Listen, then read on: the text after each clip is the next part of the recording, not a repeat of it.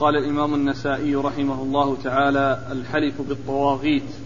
قال أخبرنا أحمد بن سليمان. قال حدثنا يزيد. قال أخبرنا هشام عن الحسن عن عبد الرحمن بن سمرة رضي الله عنه عن النبي صلى الله عليه وآله وسلم أنه قال لا تحلفوا بآبائكم ولا بالطواغيت. بسم الله الرحمن الرحيم. الحمد لله رب العالمين وصلى الله وسلم وبارك على عبده ورسوله نبينا محمد وعلى آله وأصحابه أجمعين. أما بعد يقول النسائي رحمه الله الحلف بالطواغيت. والطواغيت هي الأصنام التي تعبد من دون الله عز وجل وقد كانت عادتهم في الجاهلية قبل أن يدخلوا في الإسلام يحلفون بآبائهم وأمهاتهم ويحلفون بالأصنام والأنداد والطواغيت. فنهاهم الرسول صلى الله عليه وسلم أن يحلفوا بهذه الأيمان التي كانوا اعتادوها في الجاهلية. وقد مر في بعض الأحاديث أن قريشا كانت تحلف بآبائها فقال النبي صلى الله عليه وسلم لا تحلفوا بآبائكم. وجاء أيضا في الحديث لا تحلفوا بآبائكم ولا بأمهاتكم ولا بالأنداد ولا تحلفوا إلا بالله ولا تحلفوا إلا وأنتم صادقون. والأنداد هي الأصنام. وإنما قيل لهم ذلك ونص على هذه الأشياء لأنها هي التي كانوا يحلفون بها. كما جاء عن عمر رضي الله عنه أنه كان يقول أدركه النبي صلى الله عليه وسلم وهو يقول وأبي وأبي. جريا على ما كانوا عليه في الجاهلية. فالنبي صلى الله عليه وسلم قال لا تحلفوا بآبائكم. فاستسلم وانقاد عمر رضي الله عنه وهذا شأن أصحاب رسول الله صلى الله عليه وسلم ورضي الله تعالى عنهم وأرضاهم. قال عمر فوالله ما حلفت بها ذاكرا ولا آثرا. يعني ما فعل الحلف بتلك اليمين المنهي عنها بل ولا حكى حلف غيره بها عندما يتحدث ويخبر. لا يقول فلان قال وأبي أو فلان حلف بأبيه. وإنما كانوا يعرضون عن هذا الشيء الذي نهي عنه لا بفعلهم ولا بحكاية فعل غيرهم رضي الله تعالى عنهم وأرضاهم فهم السباقون إلى كل خير وهم الحريصون على كل خير والخير كل الخير في الاقتداء بهم والائتساء بهم رضي الله تعالى عنهم وأرضاهم. والطواغيت كما ذكرت هي الأصنام وهي الأنداد وسبب ذكرها كونهم اعتادوها في الجاهلية. ولهذا سيأتي في بعض الأحاديث أن النبي عليه الصلاة والسلام قال من قال ولات أو من حلف باللات فليقل لا إله إلا الله. يعني من جرى على لسانه الحلف الذي اعتاده في الجاهلية لأنهم ألفوا ذلك واعتادوه ويجري على لسانهم من غير قصد فعلى كل من حصل منه ذلك أن يبادر إلى أن يغسل هذه الكلمة وأن يمحو هذه الكلمة بذكر التوحيد والإتيان بالتوحيد. ولهذا قال عليه الصلاة والسلام من حلف بالله والعزة فليقل لا إله إلا الله. من حلف بالله والعزة فليقل لا إله إلا الله. يبادر إلى أن يذكر الله عز وجل حتى يكون ذكر الله عز وجل هو الجاري على لسانه وحتى آه يذكر الله عز وجل الذي تعظيمه هو التعظيم وتعظيم غيره إنما يكون في حدود ما شرعه وفي حدود ما جاء عنه على لسان رسوله صلوات الله وسلامه وبركاته عليه. قال أخبرنا أحمد بن سليمان. أخبرنا أحمد بن سليمان الرهاوي وهو ثقة أخرج حديثه النسائي وحده. عن يزيد. عن يزيد بن هارون الواسطي وهو ثقة أخرج له أصحاب كتب الستة. عن هشام. عن هشام عن هشام بن حسان وهو ثقة أخرج له أصحاب كتب الستة. عن الحسن. عن الحسن بن أبي الحسن البصري وهو ثقة فقيه أخرج له أصحاب كتب الستة. عن عبد الرحمن بن سمرة. عن عبد الرحمن بن سمرة صاحب رسول الله صلى الله عليه وسلم وحديثه أخرجه أصحاب كتب الستة. بالنسبة لهشام بن حسان القردوسي. يقول ابن حجر ثقة وروايته عن الحسن وعطاء فيها مقال لأنه قيل كان يرسل عنهما. نعم. نعم لكنها كما هو معلوم لا يؤثر لأن الذي جاء في هذا الحديث من طريق هشام بن حسان جاء عن طريق غيره. يعني النهي عن الحلف بالآباء والأنداد جاء من غير طريق وجاء أيضا في صحيح مسلم. يعني الحديث في صحيح مسلم جاء النهي عن الحلف بالطواغيت. والأحاديث التي مرت بنا أيضا لا تحلفوا بآبائكم ولا بأمهاتكم ولا بالأنداد. والأنداد هي الطواغيت. قال الحلف باللات. قال أخبرنا كثير بن عبيد. قال حدثنا محمد بن حرب عن الزبيدي عن الزهري عن حميد بن عبد الرحمن. عن أبي هريرة رضي الله عنه أنه قال قال رسول الله صلى الله عليه وآله وسلم من حلف منكم فقال باللات فليقل لا إله إلا الله ومن قال لصاحبه تعال أقامرك فليتصدق. ثم ورد النسائي هذه الترجمة وهي الحلف باللات. نعم. الحلف باللات واللات صنم من الأصنام ووثن من الأوثان كانوا يعبدونها في الجاهلية.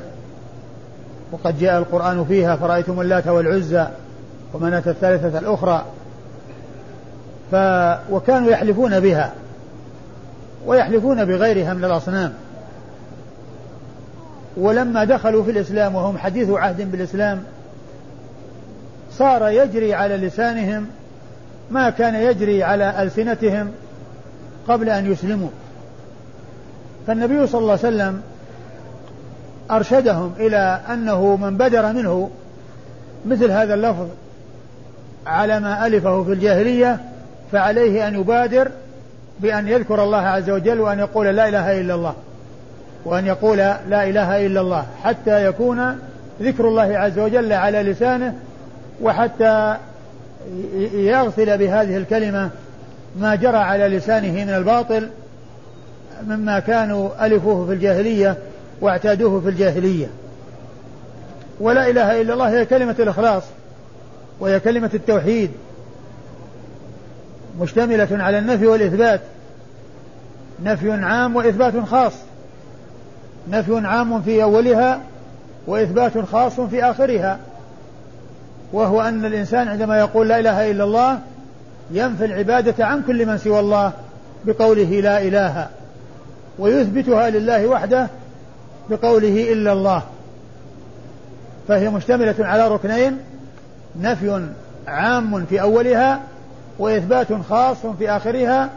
نفي هو نفي العبادة عن كل ما سوى الله وإثبات هو إثباتها أي العبادة لله عز وجل أي إثبات أي العبادة لله عز وجل. ثم قال ومن ومن قال لصاحبه تعال أقامرك فليتصدق وكانوا أيضا يستعملون القمار. وكانوا يتقامرون في الجاهلية. وجاء الإسلام وحرم ذلك وكانوا وكان يحصل منهم ما كانوا ألفوه. فالنبي صلى الله عليه وسلم أرشد من تفوه بهذه الكلمة التي اعتادوها أن يبادر إلى الصدقة وأن يتصدق بشيء يخرجه لله عز وجل. فيكون ذلك كفارة لتلك الكلمة الباطلة التي قالها وهي قوله تعال أقامرك. قال عليه الصلاة والسلام ومن قال تعال أقامرك فليتصدق. أي أنه هذا الشيء الذي كان يريد أن يحصله عن طريق الباطل أي المال أمره بأن يخرج مما بيده حقا يعود عليه نفعه في الدنيا والآخرة وهو الصدقة التي تطفئ الخطيئة كما يطفئ الماء النار. وقد قال عليه الصلاة والسلام اتقوا النار ولو بشق تمرة. اتقوا النار ولو بشق تمرة. فأمر عليه الصلاة والسلام من حصلت منه تلك الكلمة الباطلة السيئة الخبيثة وهي الدعوة إلى القمار أن آه، يأتي بعدها بأن يبادر إلى الصدقة بالمال لأنه بكلمته الأولى أراد أن يحصل باطلا وهو هنا أريد منه أن يحصل أجرا وثوابا بأن يتصدق مما عنده لله عز وجل. نعم. قال أخبرنا كثير بن عبيد. أخبرنا كثير بن عبيد الحمصي وهو صدوق ثقة. وهو ثقة. أبو داود والنسائي بن ماجه. وهو ثقة أخرج حديث أبو داود والنسائي وابن ماجه. عن محمد بن عن حرب. محمد بن حرب الحمصي وهو ثقة أخرج له أصحاب الكتب الستة. عن الزبيدي. عن الزبيدي ومحمد بن الوليد. الزبيدي الحمصي وهو ثقة أخرج له أصحاب الكتب الستة إلا أبا داود. إلا الترمذي. أصحاب الكتب الستة إلا الترمذي. عن الزهري. عن الزهري محمد بن مسلم بن عبيد الله بن شهاب الزهري ثقة فقيه أخرج له أصحاب الكتب الستة. عن حميد بن عبد الرحمن. عن حميد بن عبد الرحمن بن عوف المدني وهو ثقة أخرج له أصحاب الكتب الستة. عن أبي هريرة. عن أبي هريرة عبد الرحمن بن صخر الدوسي صاحب رسول الله صلى الله عليه وسلم وأكثر أصحابه حديثا على الإطلاق رضي الله تعالى عنه وأرضاه. قال الحلف باللات والعزى. قال أخبرنا أبو داود. قال حدثنا الحسن بن محمد. قال حدثنا زهير. قال حدثنا أبو إسحاق عن مصعب, عن مصعب بن سعد عن أبيه رضي الله عنه أنه قال كنا نذكر بعض الأمر وأنا حديث عهد بالجاهلية فحلفت باللات والعزى. فقال لي أصحاب رسول الله صلى الله عليه وآله وسلم بئس ما قلت. ائت رسول الله صلى الله عليه وآله وسلم فأخبره فإنا لا نراك إلا قد كفرت. فأتيته فأخبرته فقال لي قل لا إله إلا الله وحده لا شريك له ثلاث مرات وتعوذ بالله من الشيطان ثلاث مرات واتفل عن يسارك ثلاث مرات ولا تعد له. ثم ورد النسائي هذه الترجمة وهي الحلف باللات والعزى. وأورد في وأورد في حديث سعد بن أبي وقاص رضي الله تعالى عنه.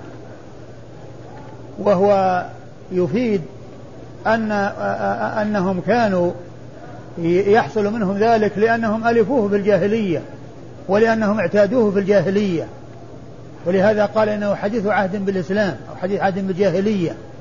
يعني هذا شيء يجري على ألسنتهم. ولما قال هذه الكلمة أنكر ذلك عليه أصحاب رسول الله صلى الله عليه وسلم وقالوا ما نراك إلا قد كفرت فجاء فاذهب إلى النبي صلى الله عليه وسلم فذهب إليه وقال له قل لا إله إلا الله ثلاث مرات وتعوذ بالله من الشيطان الرجيم ثلاث مرات و وادفل عن يسارك. وادفل عن يسارك ثلاث مرات ولا تعد ولا تعد لهذا. فدل هذا على أن أن أن من حصل منه ذلك أنه آه، يذكر الله عز وجل ويتعوذ بالله من الشيطان الرجيم ويدفع عن يساره.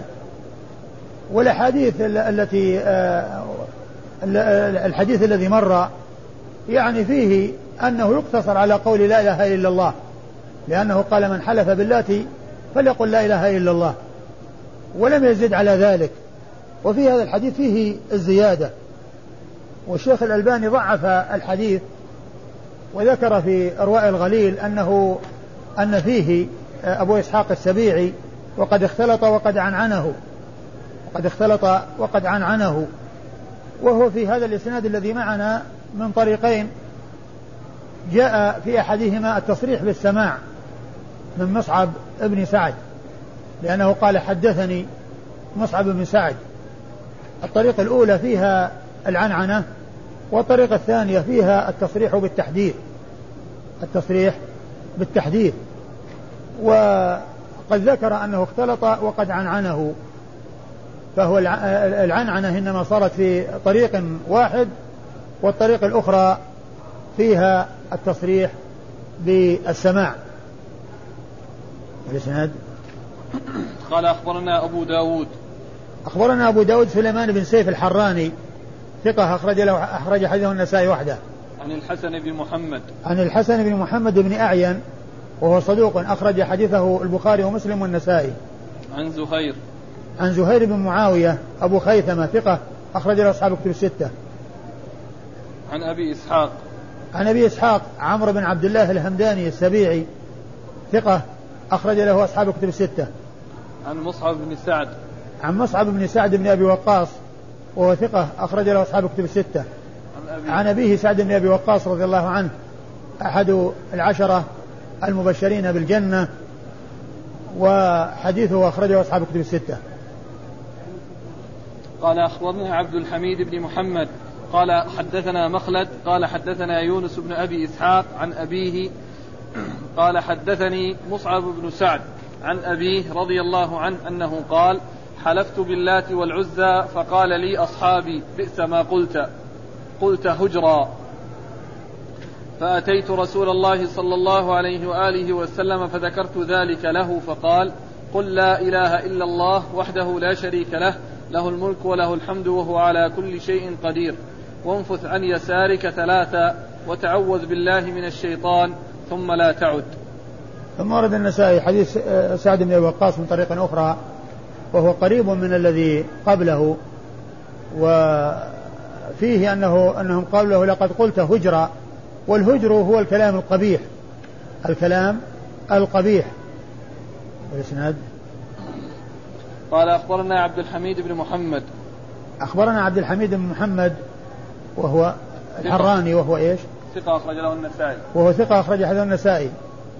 قال أخبرنا مخلد بن يزيد الحراني وهو ثقة. صدوق له أوهام. صدوق له أوهام أخرج حديث البخاري. أصحاب الكتب إلا الترمذي. أخرج حديث أصحاب الكتب الستة إلا الترمذي. عن يونس بن أبي إسحاق. عن يونس بن أبي إسحاق السبيعي وهو ثقة. أخرج له أصحاب الكتب الستة. صدوق يهم. يهم قليلا. نعم. يونس بن أبي يونس بن يهم قليلا. صدوق يهم. صدوق يهم قليلا. أخرج له أصحاب الكتب الستة. أخرج له البخاري في جزء القراءة ومسلم وأصحاب السنة. أخرج له البخاري في جزء القراءة. ومسلم وأصحاب السنة الأربعة. عن أبيه عن مصعب عن عن سعد. عن أبيه عن مصعب عن سعد وقد مر ذكرهم. فإيش الآن يكون بهذا الإسناد؟ ما دام صرح بالتحديث؟ هو بس مسألة الاختلاط. يعني إذا يعني إذا كان أن الذي روى عنه يونس هنا. يونس وفي الأول. في الأول منه زهير زهير بن معاوية. أما زهير فسماعه من أبي إسحاق بآخرة. أيوه. يقول ها؟ يقول في تقريب؟ أي سماعه بآخرة؟ نعم. أي أي إيه لا أدري عن عن ابنه يونس. نعم. قال إبرار القسم. قال أخبرنا محمد بن المثنى ومحمد بن بشار عن محمد. قال حدثنا شعبة عن الأشعث بن سليم عن معاوية بن سويد بن مقرن عن البراء بن عازب رضي الله عنهما أنه قال أمرنا رسول الله صلى الله عليه وآله وسلم بسبع. أمرنا باتباع الجنائز وعيادة المريض وتشميت العاطس وإجابة الداعي ونصر المظلوم وإبرار القسم ورد السلام. ثم ورد النسائي هذا ترجمة هي إبرار القسم؟ يعني إذا أقسم إنسان على إنسان بقسم فيستحب له أن يبر أن يبر بقسمه ولا يجعله حانثا بقسمه. وهذا فيما إذا لم يكن هناك مضرة وإلا فإنه إذا كان يترتب على ذلك مضرة فإنه لا لا يتعين ذلك.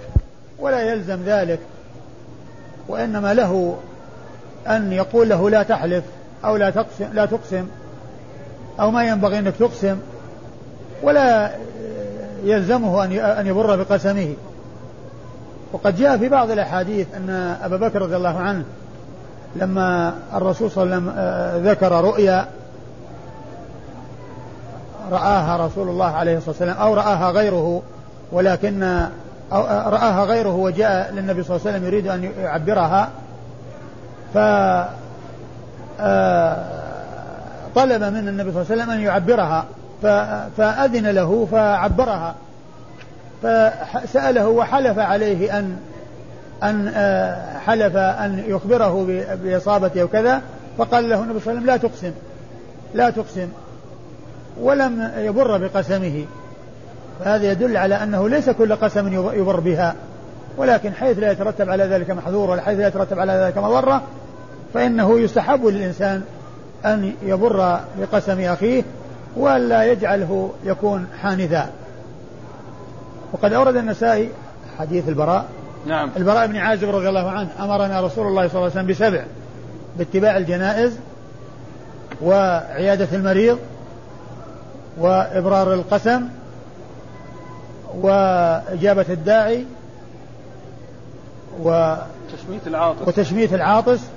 إذا إذا حمد الله يشمت ويقال يرحمك الله و نصر المظلوم. ونصر المظلوم. ورد السلام. ورد السلام. ونصر المظلوم ورد السلام.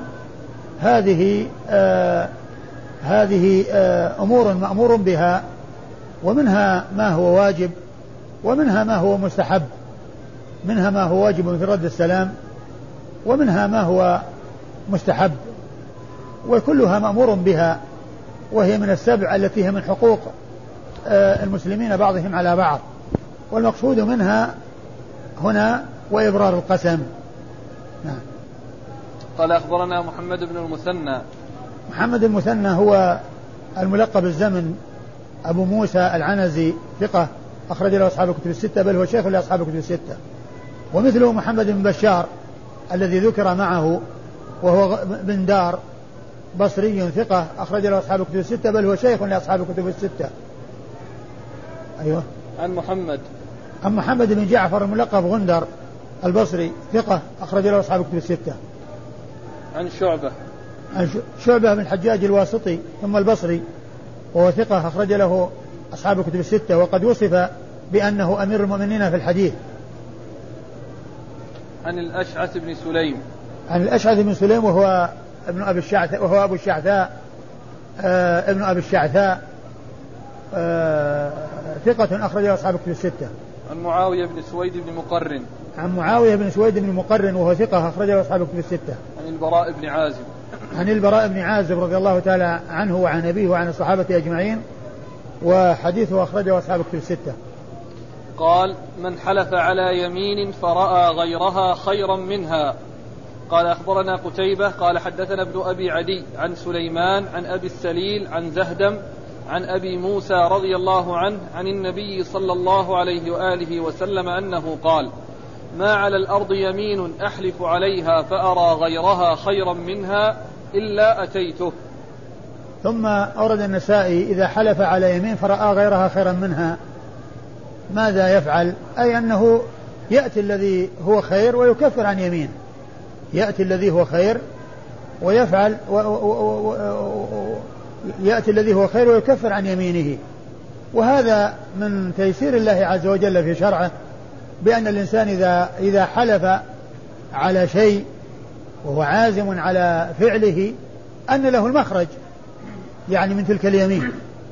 ليس ملزما أو يتعين عليه وقد يندم ويتبين أن عدمها خير منها وأن الأولى هو عدم يعني هذا الذي حلف عليه جعل الله تعالى مخرجا للإنسان من هذه اليمين. بأن يكفر عنها ويأتي الذي هو خير.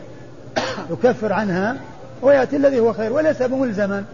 بأن يستمر عليها وأن ينفذها بل هناك مندوحة وهناك مخرج يمكن للإنسان أن يتخلص من هذا الذي وقع فيه مما قد يندم عليه ويريد الخلاص منه بأن يكفر ويأتي الذي يريد مما هو خير ويأتي الذي يريد مما هو خير. آه أورد النسائي حديث أبي موسى الأشعري. حديث أبي موسى الأشعري عبد الله بن قيس رضي الله تعالى عنه أن النبي صلى الله عليه وسلم قال ما على الأرض يمين أحلف بها؟ ما على الأرض يمين أحلف عليها. ما على الأرض يمين أحلف عليها؟ فأرى غيرها خيرا فأرى غير أرى, أرى غيرها خيرا منها إلا كفرت عن يميني. إلا أتيت, إلا أتيت الذي هو خير. إلا أتيته. إلا أتيته. أي أتى هذا الذي يريد أن يأتيه ولأنه يرى أنه خير. وقوله على الأرض يمين أحلف عليها يعني آه عام في كل محلوف. يعني عام في المحلوف عليه أنه إذا حلف على أي شيء ثم تبين له أن غير المحلوف عليه أولى منه فإنه بإمكانه أن يكفر وأن يأتي الذي هو خير. هنا ما ذكرت الكفارة لكنها ذكرت في الطرق الأخرى وفي الأحاديث الأخرى وأن الإنسان يكفر عن يمينه ويأتي الذي هو خير. وإذا استثنى نعم؟ وإذا استثنى وقال إن شاء الله. إيش؟ إذا استثنى في الحلف قال إن شاء الله. إذا إذا استثنى يعني ما يلزم كفارة لأن سيأتي أن الاستثناء في اليمين أنه إذا إذا يعني أنه آه، الأمر بيده. يعني ولا يلزمه كفارة لأنه علق الأمر بمشيئة الله عز وجل. علق الأمر بمشيئة الله عز وجل فيمكنه ألا يحنث بيمينه ولا يلزمه كفارة. يمكنه أن يمضي اليمين ويمكنه أن يترك اليمين وليس عليه كفارة. قال أخبرنا قتيبة. قتيبة بن سعيد بن جميل بن طريف البغلاني ثقة ثبت أخرج له أصحاب كتب الستة. عن ابن أبي عدي. عن ابن أبي عدي محمد بن ابن, ابن إبراهيم ابن أبي عدي ثقة أخرج له أصحاب كتب الستة. عن سليمان. عن سليمان بن طرخان التيمي ثقة أخرج له أصحاب كتب الستة. عن أبي السليل. عن أبي السليل وهو ضريب بن نقير وهو ثقة. نعم أخرج له مسلم وأصحاب السنن. وهو ثقة أخرج له مسلم وأصحاب السنن الأربعة. عن زهدم. عن زهدم بن مضرب وهو ثقة أخرج له البخاري ومسلم والترمذي والنسائي. وهو ثقة أخرجه البخاري ومسلم والترمذي والنسائي. عن أبي موسى. عن أبي موسى عبد الله بن قيس الأشعري رضي الله تعالى عنه وهو مشهور بكنيته أبو موسى واسمه عبد الله بن قيس وحديثه أخرجه أصحاب كتب الستة. قال الكفارة قبل الحنث قبل الحنث الحنث. قبل الحنث. قال أخبرنا قتيبة قال حدثنا حماد عن غيلان عن غيلان بن جرير عن أبي بردة عن أبي موسى الأشعري رضي الله عنه. قال أتيت رسول الله صلى الله عليه وآله وسلم في رهط من الأشعريين نستحمله. فقال والله لا أحملكم وما عندي ما أحملكم. ثم لبثنا ما شاء الله فأتي بإبل فأمر لنا بثلاث ذود فلما انطلقنا قال بعضنا لبعض لا يبارك الله لنا. أتينا رسول الله صلى الله عليه وآله وسلم نستحمله فحلف ألا يحملنا. قال أبو موسى فأتينا النبي صلى الله عليه وآله وسلم فذكرنا ذلك له. فقال ما أنا حملتكم بل الله حملكم.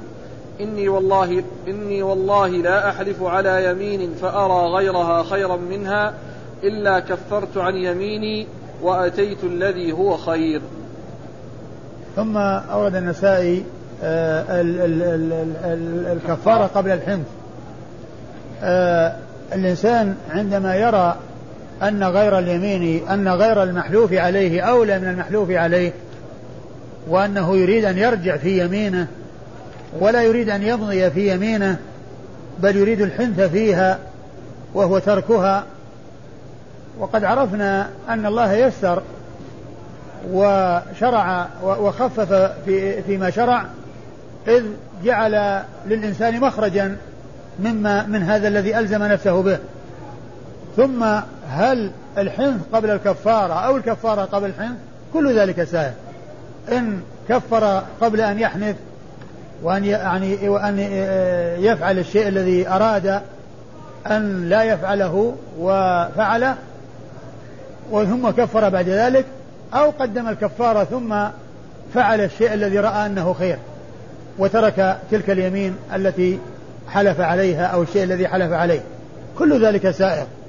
وقد أورد النسائي آه، بابين الحنث قبل الكفارة والكفارة قبل الحنث. وأورد الأحاديث التي وردت في كل منها وفي بعضها ذكر الحنث أولا والتكفير ثانيا وفي بعضها ذكر التكفير أولا والحنث ثانيا. وهذا يدلنا على أن الأمر في ذلك واسع. يعني له أن يكفر قبل أن يحنث وله أن يحنث قبل أن يكفر. له أن يفعل الشيء الذي حلف ألا يفعله يعني يفعله ثم يكفر بعد ذلك. وله أن يقدم الكفارة ثم يفعل ذلك الشيء الذي أراد أن آه، أن آه، أراد أن لا يفعله ثم أو حلف على أن لا يفعله ثم فعله. نعم والإسناد وال وال أورد النسائي حديث أبي موسى الأشعري رضي الله عنه. قال أتينا رسول الله صلى الله عليه وسلم في رهط من الأشعريين نستحمله. فقال والله لا أحملكم وما عندي ما أحملكم. آه، أبو موسى الأشعري رضي الله عنه يخبر بأنه جاء في رهط من الأشعريين جماعته إلى رسول الله صلى الله عليه وسلم يستحملونه يطلبون منه يعني إبلا يركبون عليها ويجاهدون في سبيل الله عليها ويعني ألحوا عليه وأغضبوه فحلف وقال والله لا أحملكم وما عندي ما أحملكم والله لا أحملكم وما عندي ما أحملكم. ثم بعد ذلك حصل أن جاءه يعني إبل فأعطاهم ذودا ثلاثة ذود يعني ثلاثة من الإبل فأخذوها وما ذكروه بالحلف الذي كان حلف ألا يحملهم. حلف ألا يحملهم وهو مع ذلك أعطاهم. قالوا تحدثوا من بينهم وقالوا لا يبارك لنا في هذا الشيء الذي أخذناه من رسول الله صلى الله عليه وسلم. نسي الحلف. التي حلف عليها فلو أخبرناه فرجعوا وأخبروه. وقالوا إنك قلت كذا وكذا. قال ما أنا حملتكم بل الله حملكم. يعني الله عز وجل هو الذي ساق هذا إليكم وهو الذي رزقكم ذلك. وهو عليه الصلاة والسلام أخبر بأنه لا يحلف على يمين فيرى غيرها خيرا منها إلا كفر عن يمينه وأتى الذي هو خير. إلا كفر عن يمينه وأتى الذي هو خير. فهذا يدل على أن الحلف إذا لم يرد تنفيذه فهناك طريقة التخلص من إمضائه وذلك بالكفارة ثم لا يمضي ذلك الشيء الذي حلف عليه. نعم. قال أخبرنا قتيبة عن حماد. قتيبة مر ذكره حماد هو بن زيد. وإذا جاء قتيبة يروي عن حماد فالمراد به من زيد. وهو ثقة أخرج له أصحاب كتب الستة. عن غيلان بن جرير. عن غيلان بن جرير وهو ثقة أخرج له أصحاب الكتب. نعم. ثقة أخرج له أصحاب الكتب الستة. عن أبي بردة. عن أبي بردة بن أبي موسى. عن أبي بردة بن أبي موسى الأشعري. وهو ثقة أخرج له أصحاب الكتب الستة. عن أبيه أبي موسى. وقد مر ذكره.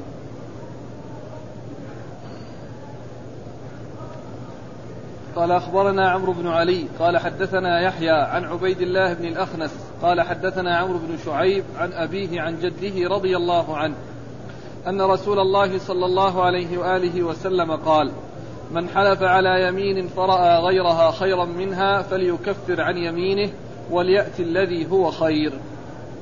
ثم أورد النسائي حديث حديث عمرو بن شعيب عن أبيه عن جده عبد الله بن عمرو العاص رضي الله تعالى عنهما وفيه قوله صلى الله عليه وسلم من حالف على يمين فرأى غير خير غير خيرا منها فليكفر عن يمينه وليأتي الذي هو خير. وهو مثل ما تقدم وأورده النسائي في باب الكفارة قبل الحنث لأنه بدأ بالكفارة قبل الحنث حيث قال فليكفر عن يمينه وليأتي الذي هو خير. يعني فبدأ بالكفارة ف آه، دل هذا على أن الكفارة تقدم. وفي بعض والأحاديث التي ستأتي في الباب الذي يليه الحنث قبل الكفارة فيه أنه يأتي الذي هو خير ويكفر عن يمينه. فدل هذا على أن الأمر سائغ هذا وهذا. كل ذلك صحيح.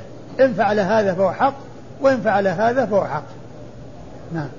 قال أخبرنا عمرو بن علي. عمرو بن علي هو الفلاس ثقة أخرج له أصحاب الكتب الستة بل هو شيخ لأصحاب الكتب الستة. عن يحيى.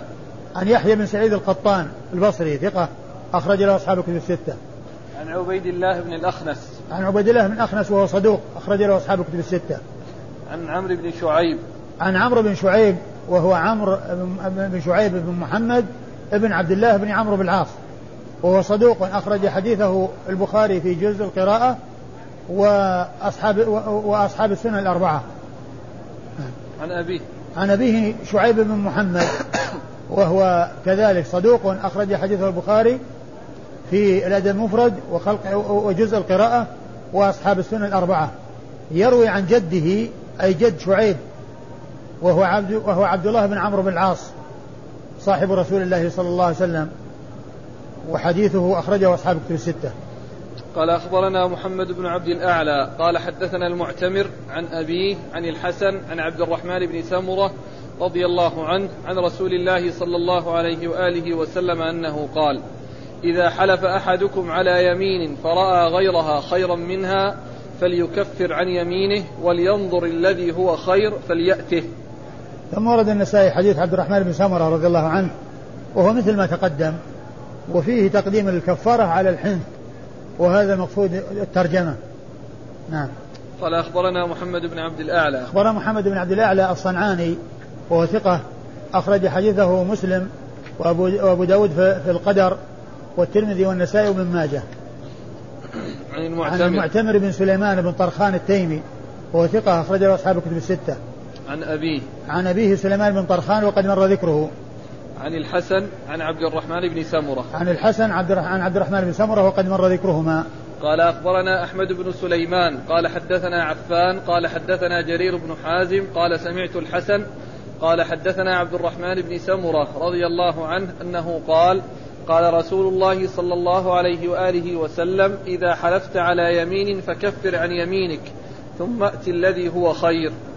ثم ورد النسائي حديث عبد الرحمن بن سمرة من طريق أخرى. وهو مثل ما تقدم. قال أخبرنا أحمد بن سليمان أحمد بن سليمان مر ذكره. عن عفان. عن عفان هو بن مسلم الصفار وهو ثقة أخرج له أصحاب كتب الستة. عن جرير بن حازم. عن جرير بن حازم وهو ثقة أخرج له أصحاب كتب الستة. عن الحسن عن عبد الرحمن بن سمرة. عن الحسن عن عبد الرحمن بن سمرة وقد مر ذكرهما. قال أخبرنا محمد بن يحيى القطعي عن عن عبد الأعلى وذكر كلمة معناها حدثنا سعيد عن قتادة عن الحسن عن عبد الرحمن بن سمرة رضي الله عنه أن النبي صلى الله عليه وآله وسلم قال إذا حلفت على يمين فرأيت غيرها خيرا منها فكفر عن يمينك وأت الذي هو خير من هو الصحابي؟ من هو الصحابي؟ عبد الرحمن بن سمرة آه. ثم ثم ذكر النسائي حديث عبد الرحمن بن سمرة من طريق أخرى وهو مثل ما تقدم. قال أخبرنا محمد بن يحيى القطعي. محمد بن يحيى القطعي صدوق أخرج حديثه. مسلم وأبو داود والترمذي والنسائي. مسلم وأبو داود والترمذي والنسائي. عن عبد الأعلى. عن عبد الأعلى بن عبد الأعلى وهو ثقة أخرج له أصحاب كتب الستة.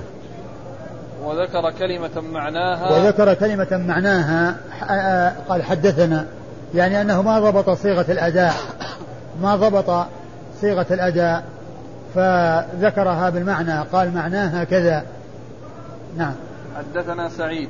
سعيد بن أبي عروبة وهو ثقة أخرج له أصحاب الكتب الستة. عن قتادة. قتادة بن دعامة السدوسي البصري ثقة أخرج له أصحاب الكتب الستة.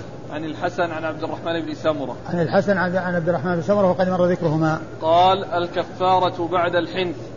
قال أخبرنا إسحاق بن منصور. قال حدثنا عبد الرحمن. قال حدثنا شعبة. عن عمرو بن مرة قال سمعت عبد الله قال سمعت عبد الله بن عمرو مولى الحسن بن علي يحدث عن علي بن حاتم رضي الله عنه أنه قال قال رسول الله صلى الله عليه وآله وسلم من حلف على يمين فرأى غيرها خيرا منها فليأتي الذي هو خير وليكفر عن يمينه. ثم ورد النسائي هذه الترجمة وهي الكفارة بعد الحنث. الكفارة بعد الحنث، الترجمة الأولى الكفارة قبل الحنث. الكفارة قبل الحنث. وهنا الكفارة بعد الحنث. يعني أن الأمر في ذلك واسع.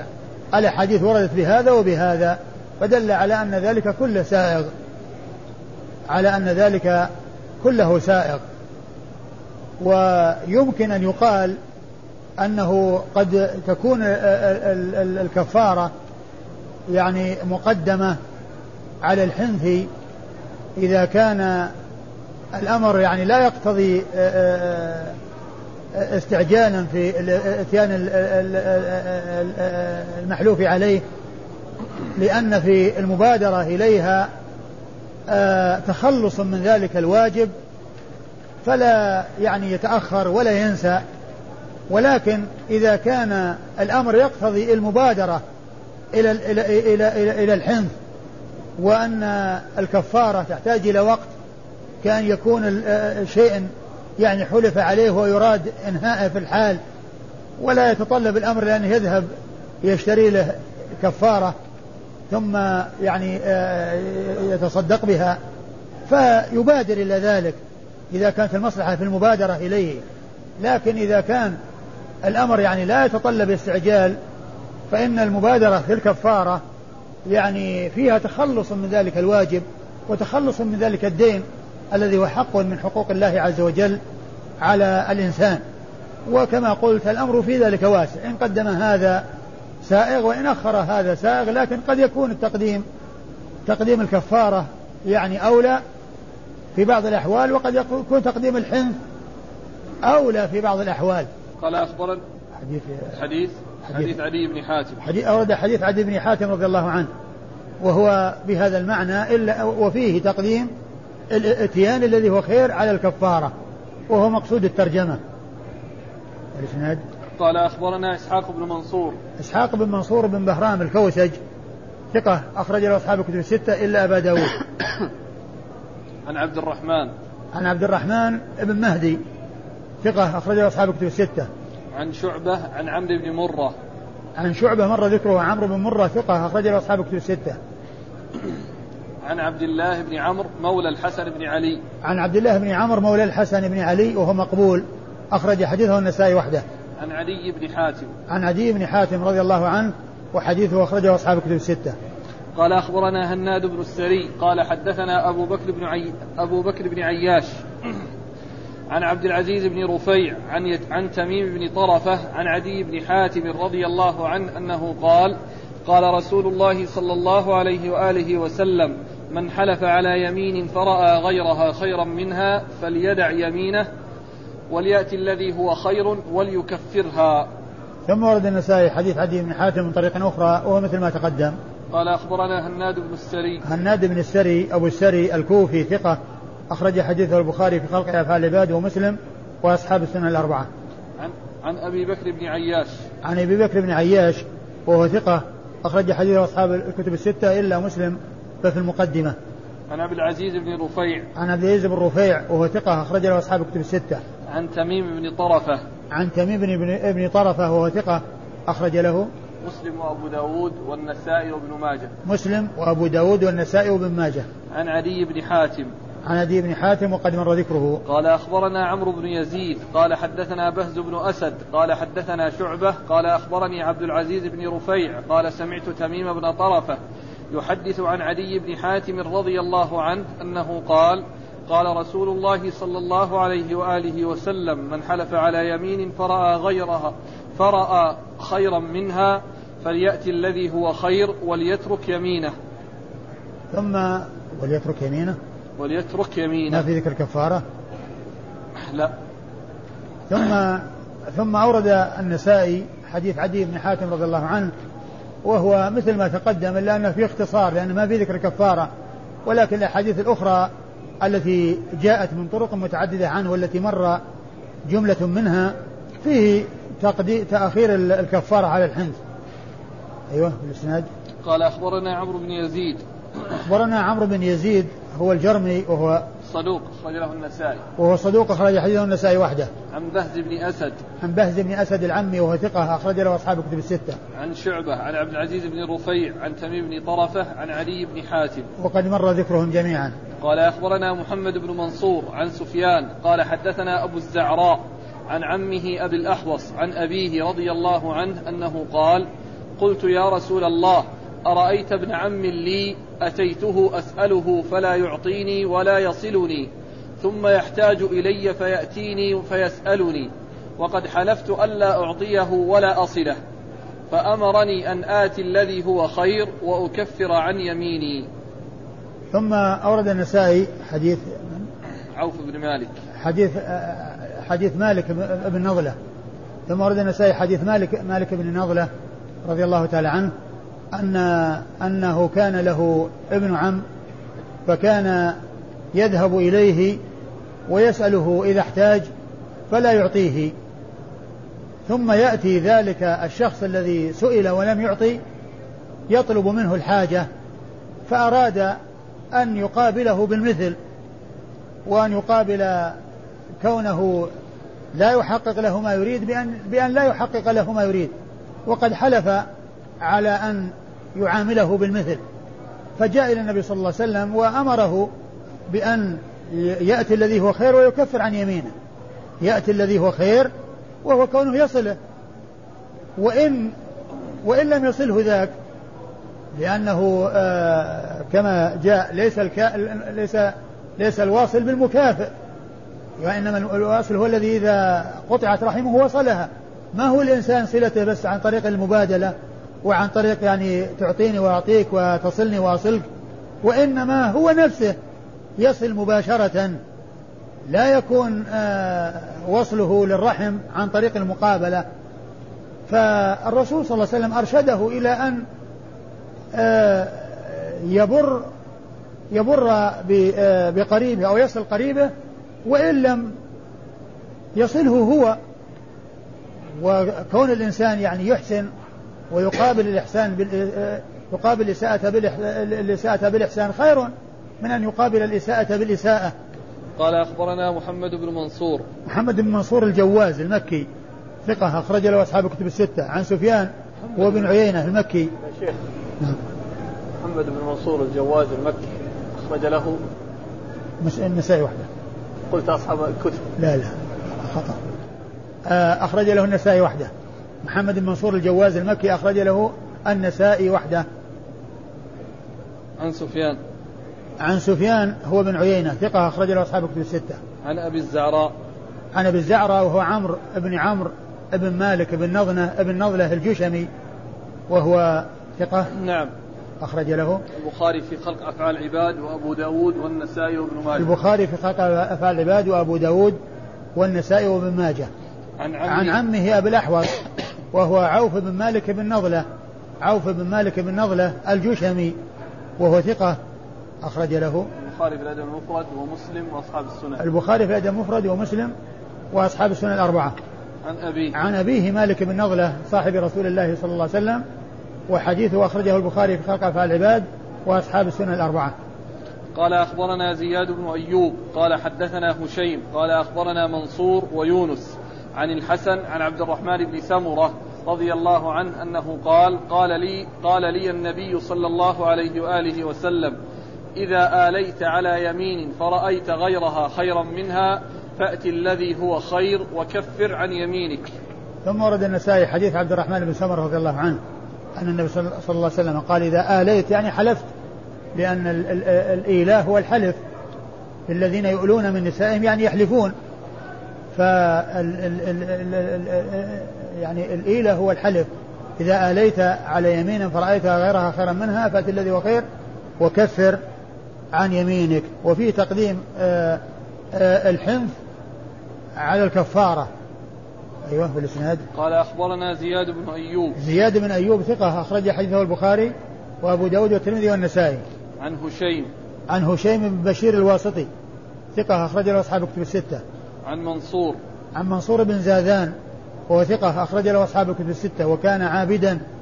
ومما ذكر عنه آه أن يعني آه أن بعض العلماء قال آه إن منصور بن منصور بن زاذان لو قيل له ملك الموت بالباب يعني معناه أنه يبي يقبض روحه. ما كان عنده ما كان بإمكانه أن يزيد على ما كان يفعل. يعني لعبادته وملازمته للتقوى بصفة دائمة لو قيل له ملك الموت على الباب ما كان عنده زيادة على الشيء الذي كان يعمله من قبل لأنه كان ملازما للعبادة رحمة الله عليه. وحديث أخرجه أصحاب الكتب الستة. ويونس. ويونس بن عبيد وهو ثقة أخرج له أصحاب الكتب الستة. عن الحسن عن عبد الرحمن بن سمرة. عن الحسن عن عبد الرحمن بن سمرة وقد مر ذكرهما. قال أخبرنا عمرو بن علي قال حدثنا يحيى قال حدثنا ابن عون عن الحسن عن عبد الرحمن بن سمرة رضي الله عنه أنه قال قال يعني رسول الله صلى الله عليه وآله وسلم إذا حلفت على يمين فرأيت غيرها خيرا منها فأت الذي هو خير فأت الذي هو خير منها وكفر عن يمينك. ثم ورد النسائي حديث عبد الرحمن بن سمرة وهو مثل ما تقدم. قال أخبرنا عمرو بن علي عمرو بن علي مر ذكره عن يحيى عن يحيى القطان مر ذكره عن ابن عون عن ابن عون هو عبد الله بن عون وهو ثقة أخرج له أصحاب كتب الستة. عن عبد الرح... عن... عن الحسن عن عبد الرحمن بن سمرة. عن الحسن عن عبد الرحمن بن سمرة وقد مر ذكرهما. قال أخبرنا محمد بن قدامة في حديثه عن جرير عن منصور عن الحسن البصري قال عبد الرحمن قال قال عبد الرحمن بن سمرة رضي الله عنه قال لي رسول الله صلى الله عليه وآله وسلم إذا حلفت على يمين فرأيت غيرها خيرا منها فأت الذي هو خير وكفر عن يمينك. ثم ورد النسائي حديث عبد الرحمن بن سمرة من طريق أخرى وهو مثل ما تقدم وفيه كالذي قبله تقديم الحنث على الكفارة. والإسناد؟ قال أخبرنا محمد بن قدامة. محمد بن قدامة المصيصي وهو ثقة أخرج له أبو داود والنسائي وابن ماجه وهو ثقة أخرج حديث أبو داود والنسائي وابن ماجه في حديثه عن جرير في حديثه عن جرير بن بن عبد الحميد الضبي وهو ثقة أخرج له أصحاب الكتب الستة. عن منصور عن منصور بن المعتمر وهو ثقة أخرج له أصحاب الكتب الستة. عن الحسن عن عبد الرحمن بن عن الحسن عن عبد الرحمن وقد مر ذكرهما. قال اليمين فيما لا يملك. والله تعالى أعلم وصلى الله وسلم وبارك على عبده ورسوله نبينا محمد وعلى آله وأصحابه أجمعين.